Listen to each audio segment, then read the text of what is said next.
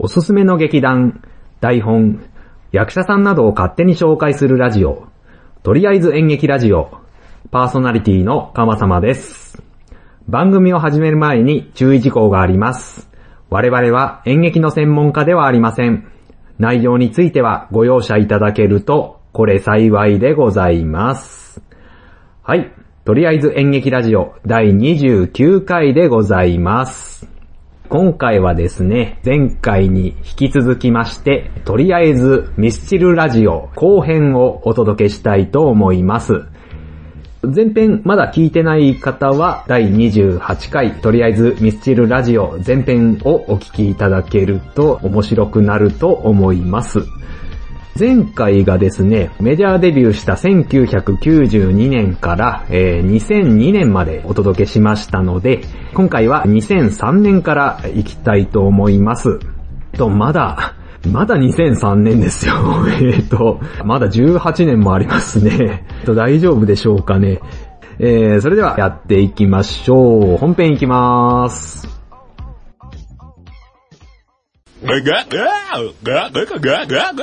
桃屋のおっさんのオールデイズ・ザ・ネッポンは、オールネポで検索。はい、それでは本編でございます。ミスターチルドレンの配信限定シングルを除く歴代のシングル、歴代のアルバムですね。こちら2003年から紹介していきたいと思います。2003年11月ですね。25番目のシングル、手のひら、くるみ、両 A 面シングルを発売いたします。続きまして、11番目のアルバム、至福の音発売いたします。これが、えーと、カタカナで至福の音と明記されたアルバムですね。この至福の音でですね、私はこの2曲目のパドルっていう曲が好きですね。うんと、なんだろ、すごいアップテンポな曲でですね。なんか、なんか知らんけど、この曲聴くとテンションが上がるんですよね。新しい記号を探しに、フラスコの中飛び込んで、どんな化学変化を起こすか、もう一度譲ってみよう。これが一番のサビだったかな。なんですけれども。うん、本当に、もうこの比喩表現もすごい面白いですし、聴いてて元気が出る曲ですね。このアルバムにしか入ってないかな、この曲確か。あとベスベストとかにも入ってるのかなちょっとお待ちください。あー、ベストにも入ってないなベストにも入ってない曲ですね。あー、でも私は本当にすごいいい曲だと思いますんで、ぜひ、えーこれ聴いてみてください。はい、続きまして、26番目のシングル、サインですね。えーと、これも、まあまあまあ、ラブバラードなんですけれども、いい曲ですよね。一番のサビだったと思うんですけれども、それが、愛の仕業と、小さく笑ったやったっけな。うん、ここの歌詞好きですね。はい。続きまして、27番目のシングル、4次元4 Dimensions が発売されます。この4次元4 Dimensions が曲のタイトルじゃなくて、要するにそのアルバム扱いと言いますか。シングルのタイトルがその1曲目の曲じゃないっていう、これ珍しいパターンのシングルですね。続きまして、12番目のアルバム I Love You が発売されます。アルファベットの大文字で I と U が書いてあって、その間にハートマークがついてるんですけれども、それで、えー I Love You と読むアルバムとなっております。そうですね、ここの曲の中では、私あの、1曲目の World's End っていう曲があるんですけれども、あの、この曲がすごい好きでしたね。誰に指図するでもなく、僕らはどこへでも行ける。どんな世界の果てでも気ままに旅して回ってっていう。これが一番のサビなんですけれども、その時、確かね、私、水曜どうでしょうに影響されまして、結構全国をね、一人で旅して回るっていうのをあの、やっていた時期があったんですよね。ああ、そうだ、あの、水曜どうでしょうっていうのは、知ってる方は知ってると思うんですけれども、北海道で、放送された地方のテレビ番組で、そこに出ていたのが俳優の大泉洋さんで、大泉さんが俳優としてブレイクするきっかけになった旅バラエティ番組とでも言いましょうかね。えっ、と、気になった方はぜひ、えー、調べてみてください。で、そうそう、ワールドエンドね。あと、なんだっけ、2番の歌詞で、飲み込んで吐き出すだけの単純作業を繰り返す自動販売機みたいに、この街にずっと突っ立って、そこにあることで誰かが特別喜ぶでもない。えー、なんだっけ。でも、でもなんか、この光で君を照らすよみたいな歌詞があるんですけれども、うん、この自動販売機にこう例えるっていうのが、やっぱりミスチルすごいなとか思いましたね。これも、多分ベストアルバムとかに入ってないんじゃないですかね。だけど本当にいい曲だと思います。はい、ぜひ聴いてみてください。28番目のシングル、えー、ほうき星。えー、29番目のシングル、印が発売されます。結構これ立て続けに出てますね。印はあれですよ。ダーリンダーリンの曲ですね。あの結構、サビのダーリンダーリンは出てくるんですけれども、そのタイトルの印が出てこないっていう方結構多いと思います。この曲は日本テレビドラマ14歳の母の主題歌になっております。あれですね、シダミライさん演じる主人公の中学生が妊娠してしまうっていう結構話題になったドラマですね。覚えている方結構いらっしゃると思います。はい、続きまして、30番目のシングル、フェイク発売です。えーと、続きまして、13番目のアルバム、ホームが発売されます。そうですね、私この中では、3曲目の彩りという曲が非常に好きですね。あ、やっぱりダウンロード数でも一番人気ですね、この曲。これもサビでですね、僕のした単純作業がこの世界を回って、まだ見たこともない人の笑い顔を作っていくっていう歌詞があるんですけれども、そうですね。やっぱこの当時私も役者はとっくに辞めて、まあ仕事を普通にあの会社勤めで仕事してたんですけれども、やっぱり色々悩むことがありましてですね。そんな時にまあこの彩りを聞いて、うん、あの非常にまあ救われたというか、ああ、そうか、俺のやってることな、やっぱり意味あるんやなって、そんな風に思いましたね。と、これは、結構ね、これは多分ベストアルバムとかにも入ってると思いますので、よかったらぜひ聴いてみてください。はい、31番目のシングルですね。旅立ちの歌。こちら映画恋空の主題歌に起用されました。恋空ってあの、あれですよね、恋人のどちらかが、てんてんてんみたいな やつですよね。こういうの、あの、この当時流行りましたよね。旅立ちの歌が2007年なんですけれども、あの、あれですよ。世界の中心で愛を叫ぶ。あの、セカチューブームの時じゃないですか？これ、確か。32番目のシングル、ギフトですね。これが2008年の曲なんですけれども、NHK の北京オリンピックのテーマソングに起用されまして、その年の紅白歌合戦にミスターチルドレン出演しております。はい、続きまして33番目のシングル、花火ですね。えーと、こちらはかなり有名ですよね。有名な曲ですね。ローマ字の大文字で花火と書かれた表記でございます。で、こちらがフジテレビ系ドラマ、コードブルー、ドクターヘリ、緊急救命の主題歌になっております。このドラマがまあ大ヒットいたしまして、ドラマで3回映画化もされた作品でございます。で、映画が2018年に公開されてますね。で、この曲が2008年の曲ですからもう足掛け10年にわたって主題歌として使われた曲でございます。結構あれですよね、続編をやると、その都度あの主題歌が変わるっていう場合が結構あるんですけれども、このコードブルーに関してはもう3回のドラマ、映画の主題歌、すべてこの花火が使われております。なんでもそのドラマのプロデューサーがですね、この花火にかなりあの思い入れがあったということで、もうすべての作品の主題歌となっております。はい、続きましてですね、15番目のアルバム、スーパーマーケットファンタジーが発売されます。これあの、スーパーの中で男の人と女の人が抱き合ってるっていう、そういうアルバムジャケットでございますね。はい、続きましてですね、16番目のアルバム、センスが発売されます。ここに入ってるのが、えっ、ー、と、365日という曲ですね。これは結構 CM ソングとして何回も何回も流れておりますんで、結構ご存知の方多いんじゃないでしょうか。365日の、えっ、ー、と、なんだっけ。365日の心にな、わかんない。えっ、と、わかんない。えー、忘れちゃった。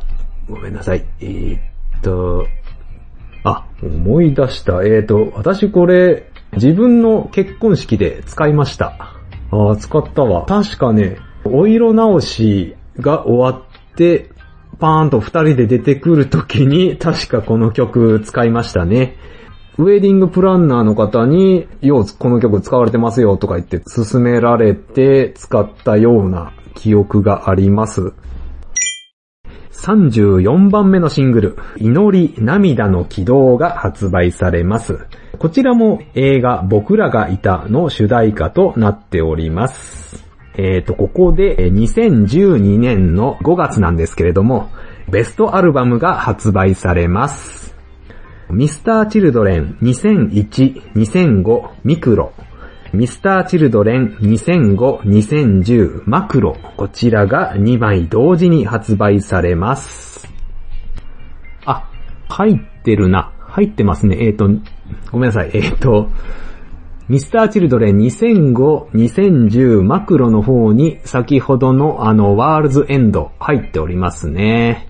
彩りも入ってますし、あ、365日もとここに収録されてますね。あー、いいですね、このアルバム。私も欲しいですね、これ。ベストアルバム、ミスターチルドレンの名曲揃いということで、ぜひ買ってみてください。続きましてですね、17番目のアルバム、アンイミテーションブラッドオレンジが発売されます。そうですね、このアルバムの中では、と、4曲目に上等句っていう曲があるんですけれども、これもまあ、しっとりしたバラードなんですけれども、君に会いたい、君に会いたい、君が好きです、君はどうみたいな歌詞だったっけな本当にありふれた歌詞じゃないですか。でも、なんかすごいあの気持ちがこもってて、桜井さんのボーカルがすごい染みる曲ですね。よかったら聴いてみてください。はい、続きましてですね、35番目のシングル、足音、ビーストロングが発売されます。こちらはですね、月9ドラマ、信長コンチェルトのエンディング曲に起用されまして、後に劇場版が公開されるんですけれども、こちらでも主題歌に起用されております。うーん、これもあの、まあ、バラードなんですけれども、いい曲ですよ。彩りとかと繋がるんですけれども、あなたの頑張りは誰かがきっと見てるよみたいな歌詞なんですよね。だから、最近のミスチルの曲聴いてないなって方は、うん、ぜひこの曲おすすめですね。聴いてみてください。はい、だんだん現代に近づいてまいりました。これが2015年なんですけれども、18番目のアルバム、リフレクションが発売されます。こちらがですね、ネイキッドとドリップというですね、二つの形態で発売されております。で、ネイキッドには史上最多の23曲が収録されておりまして、で、ドリップにはその中から厳選した14曲が収録されております。で、もちろんあの、ネイキッドとドリップでまあ値段も違ってきますし、で、この二つでですね、曲の順番も違ってきてるんですよね。だから、まあなんていうんですかね、新しい試みと言いますか、2015年ですから、音楽配信が盛んになっているこの時期にですね、アルバムの曲順にこだわって作ったという、これも面白いアルバムとなっております。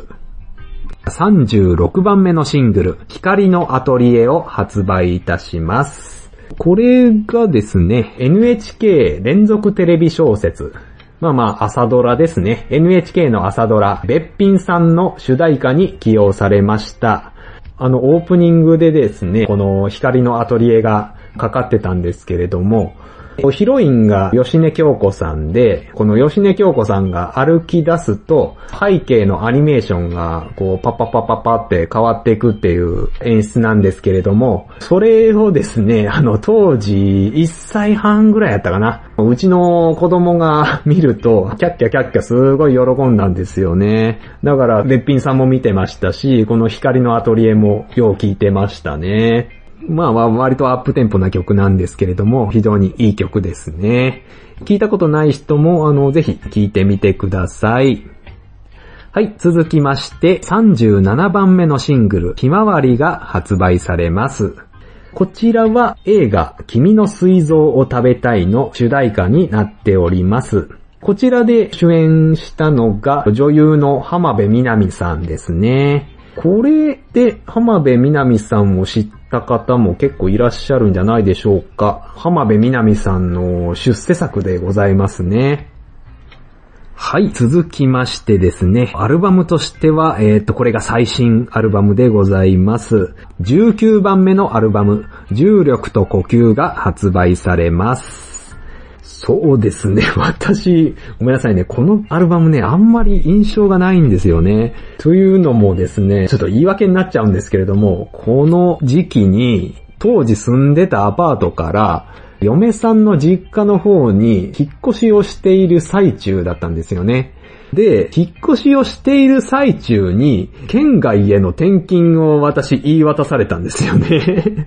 だから、要するに引っ越しをしている最中に次の引っ越しの準備をするっていうね、あの、非常になんでカオスな状態だったんですよ、この時。だからね、すごい忙しくて、もう本当に思い出したくないぐらい 忙しくて、なかなかその音楽を聴いてる余裕がなかったっていう時期でございます。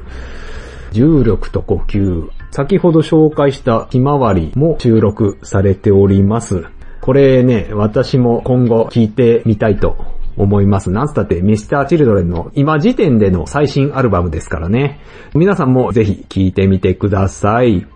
はい、来ましたね。これで最後ですね。2020年3月に発売されました38番目のシングル、バースデイと君と重ねたモノローグ、両 A 面のシングルでございます。こちらが発売されました。2曲とも映画、ドラえもんのび太の新恐竜の主題歌でございます。いろんなアニメの主題歌歌ってきたミスターチルドレンなんですけれども、いよいよドラえもんの主題歌を担当するということでですね、国民的アニメの、えー主題歌の担当ということでもう、国民的バンドと言っても過言ではないんじゃないでしょうか。まあ、バースデイはアップテンポな曲で、君と重ねたモノローグはバラード曲ですね。おーい、母さん。とりあえず演劇ラジオだってよ。はい、以上で、とりあえずミスチルラジオ、19枚のアルバム、38枚のシングル、2回にかけて、えーお届けすることができました。はい、皆さんいかがだったでしょうか？なんでしょうね。本当にミスターチルドレンの曲には励まされましたし、元気をもらいましたし、前を向かせてくれましたね。あくまで私の傾向なんですけれども、あの、結婚したとか、あまあ、嫁さんが出産したとか、あの、県外に転勤になったとか、あの、なんでしょうね。人生満たされてる時期になると、そんなにミスターチルドレン聞かなくなっちゃうのかな、なんて思いました。だから、寂しい時とかね、あの、落ち込んだ時に元気をもらえる、前を向かせてくれるってのが、私の中でのミスターチルドレンかなと思います。うーん、皆さんはミスターチルドレンにどんな印象をお持ちでしょうか？まあまあ前回に引き続きなんですけれども、ミスターチルドレンの私が紹介した以外のおすすめの曲ですとか、おいおいかま様、おいあの曲紹介されてないじゃないか、なんていう意見もございましたら、ぜひお便りお待ちしております。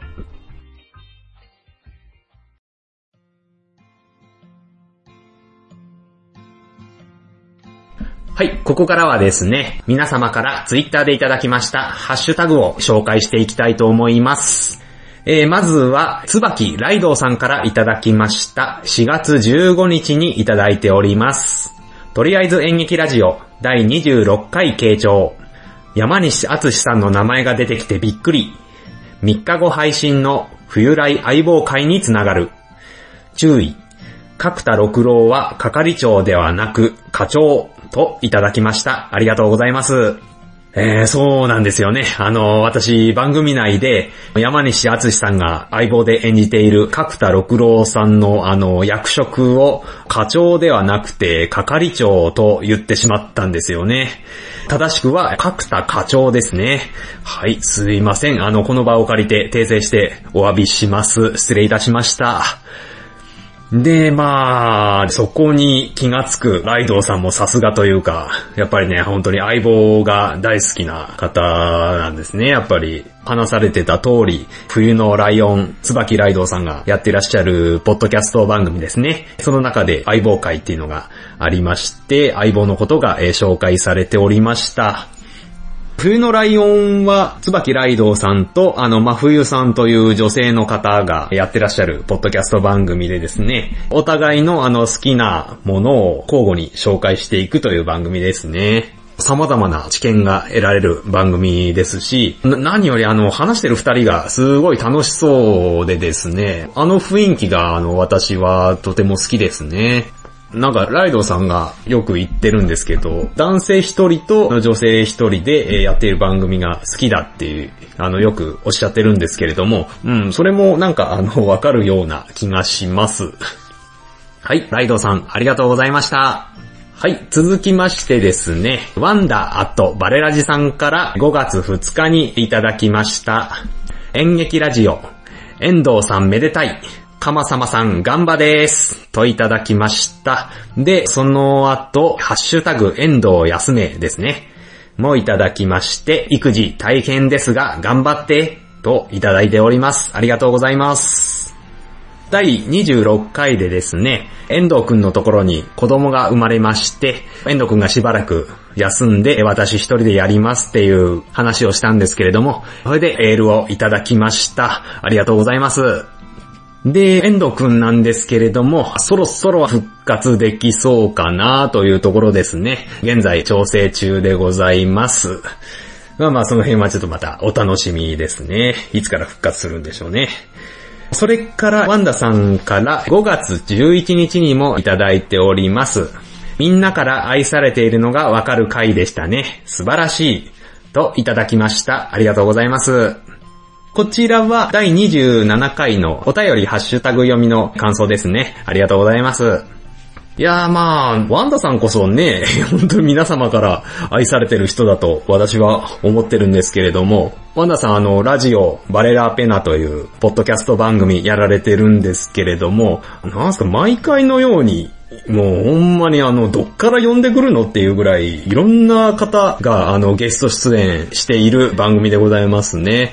私も出たことがあるんですけれども、私のようにフリートークが下手くそな男でも、あの、本当に上手に絡んでいただきましてですね。まあ、どんな方でも本当に上手に絡んでますね。我らペナなんですけれども、ゲストを呼ぶ回以外にも、木部さんの世界のビールのコーナーですとか、ようこさん、あの、ワンダさんの妹さんですね。ようこさんの一言一酔いのコーナーなんていうのも、まあ、いろんなコーナーがありますんで、まだ聞いたことない方は、あの、よかったら聞いてみてください。はい、ワンダさん、ありがとうございました。はい。続きまして、あやほーアット、ポッドキャストさんから5月11日にいただきました。今まで聞いたポッドキャスト1ということで、いろんなポッドキャストの番組が書いてある中に、ハッシュタグ、演劇ラジオ入れていただきました。ありがとうございます。で、ハッシュタグの隣に、私は元気です。ありがとうございます。といただきました。第27回でですね、まあ、あの、あやほうさん、ヨーロッパのサラエボに住んでいらっしゃるんですけれども、第27回でですね、コロナウイルスが蔓延していますけど、ちょっとヨーロッパだから大丈夫でしょうかと話したんですけれども、そのご回答ですね。まあ元気ですといただきました。ありがとうございます。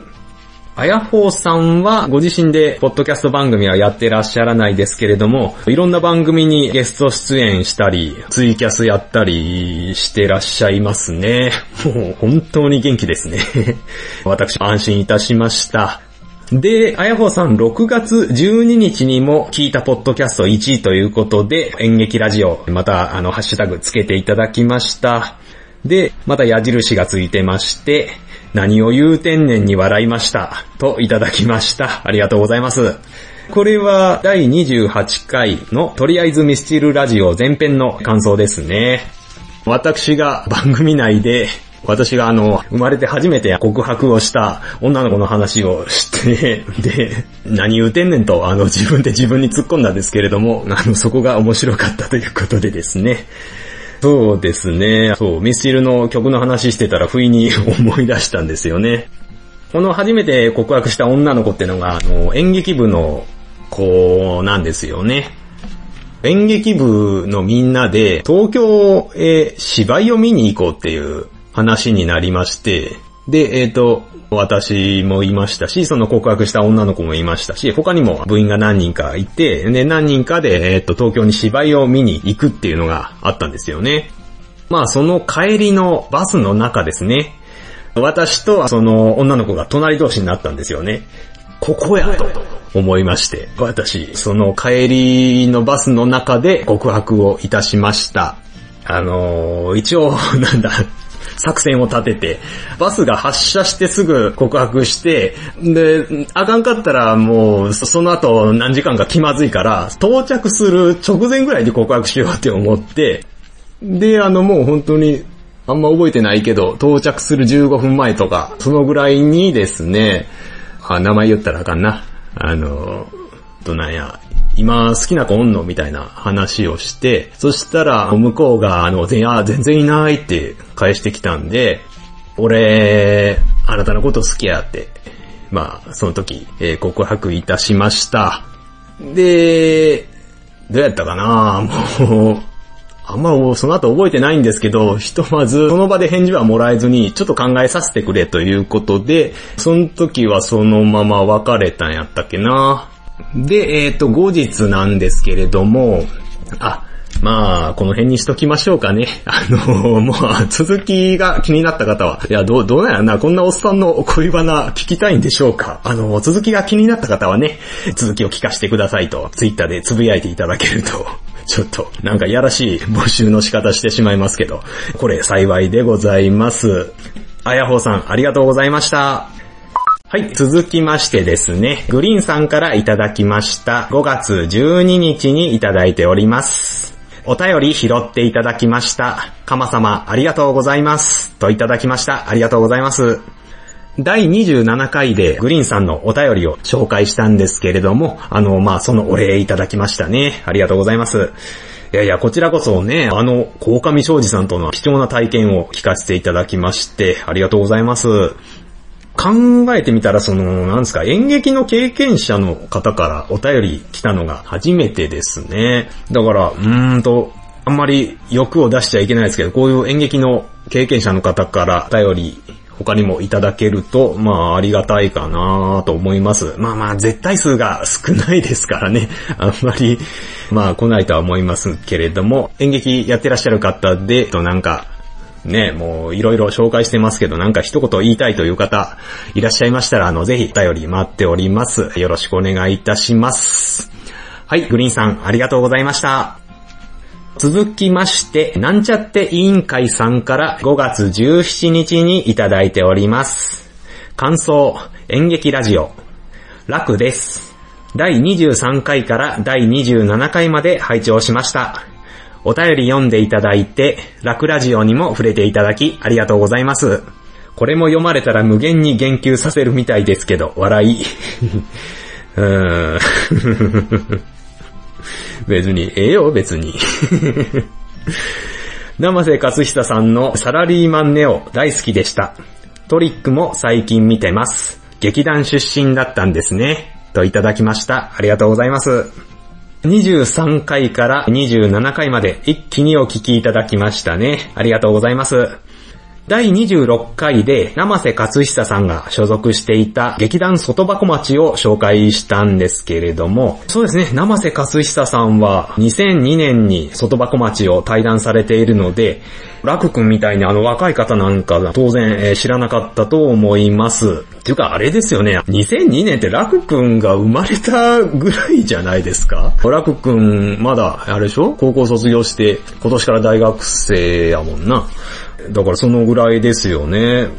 で、ラクくんですね、収録してる2020年6月の時点で、ラクラジオというラジオ局をあの開局準備中ということで、これが配信されている頃には、まあまあ、おそらく開局してるんじゃないかと思います。私も開局したらちょっと聞いてみたいと思いますけれども、皆さんもぜひ聞いてみてください。はい、ラクさん、ありがとうございました。はい、続きましてですね、えー、鈴健さんから6月12日にいただきました。ミスチルは心の漢方薬です。ちなみに僕の iPad に入っている曲の中で再生回数が一番多いのはミスチルの曲です。といただきました。ありがとうございます。第28回のとりあえずミスチルラジオ前編のご感想ですね。ありがとうございます。ミスチルは心の漢方薬っていうことで、まあ、うまいこと言いますよね。あの、本編でもちょっと話してますけれども、自分が辛い時には励ましてくれますし、元気づけてくれるし、前を向かせてくれるというか、本当にあの、心の調子を整えてくれるっていうことで、あの、心の漢方薬ということでね、うまいこと言いますね。うまいこと言われたな。鈴健さん、ありがとうございました。はい、続きまして、梅雨払いやー、あっと、ハゲさんからいただきました。6月12日にいただいております。ミスチル、実はほとんど聞いたことない。けど、印象的な曲はありますね。愛地球博の赤十時間で映像と共に使われていた、タガタメとか、あと、手のひらが好きです。そして、ピローズがカバーした、強がりも好き。そろそろちゃんと聞いてみないとなぁ。といただきました。ありがとうございます。第28回のミスチルラジオ前編の感想ですね。梅雨払いヤーさんは、多少さんとコウスケさんという男性二人の音楽ユニットなんですけれども、そのうちの多少さんがピローズが大変お好きと、ご自身で配信しているポッドキャスト番組、原始の無駄遣いで確か話されておりましたね。ミスターチルドレンとピローズって交流があってですね、対バンとかもやっておりますし、先ほどおっしゃってましたけれども、あの、ピローズがミスチルの強がりという曲をカバーしたりですとか、ミスターチルドレンもピローズの楽曲、ストレンジカメレオンをカバーしたりもしております。まあ、前回と今回でいろいろ私おすすめのミスチルの曲紹介いたしましたので、田城さんもよかったらその中から気になるものありましたら、ぜひ聞いてみてください。はい、ツイハライヤーさん、ありがとうございました。はい、じゃあこれで最後になります。鬼おろしさんからいただきました。6月15日にいただいております。ミスチルは西へ東への PV で初めて認識しました。後にご本人たちを見て違和感があったのはそういうことかと今更合点。余談ですが、鉛好きとしてはいつもよりカマサマさんが鉛多くて燃えました。といただきました。ありがとうございます。はい、こちらも第28回の、えーミスチルラジオの感想ですね。この感想を見て私も笑ってしまったんですけれども、私自身もね、あなんかこの回方言多いなと思ってたんですよ。多分ですね、この回ね、気が抜けてるんですよね。何回か一人会収録したんですけれども、で、それがまあ多分慣れてきてですね、あの、それでちょっとまあ気が抜けてるのかなと思っております。だから、ちょっと気が抜けててこれ大丈夫かなと、あの、配信する前は思ってたんですけれども、ね、まあ燃えましたということで、喜んでいただいて何よりでございます。はい、鬼おろしさん、ありがとうございました。はい、ハッシュタグでいただいたご感想以上になります。皆さん、今回もたくさんのお便りありがとうございました。はい、それでは、えー最後にいつもの告知をいきたいと思います。とりあえず演劇ラジオでは皆様からのご意見ご感想、紹介してほしい劇団、役者さんなどを募集しております。お便りはメール、またはツイッターでお待ちしております。メールアドレスは、かまさま7アットマーク gmail.com すべてアルファベット小文字で、k-a-m-a-s-a-m-a 数字の7アットマーク gmail.com です。ツイッターは、ハッシュタグ、演劇ラジオで感想をつぶやいてくれれば OK です。演劇は漢字、ラジオはひらがなでお願いいたします。それから YouTube でも最新回からすべての過去回を聞くことができます。こちらはとりあえず演劇ラジオで検索してください。それではまた次回お会いいたしましょう。さようなら。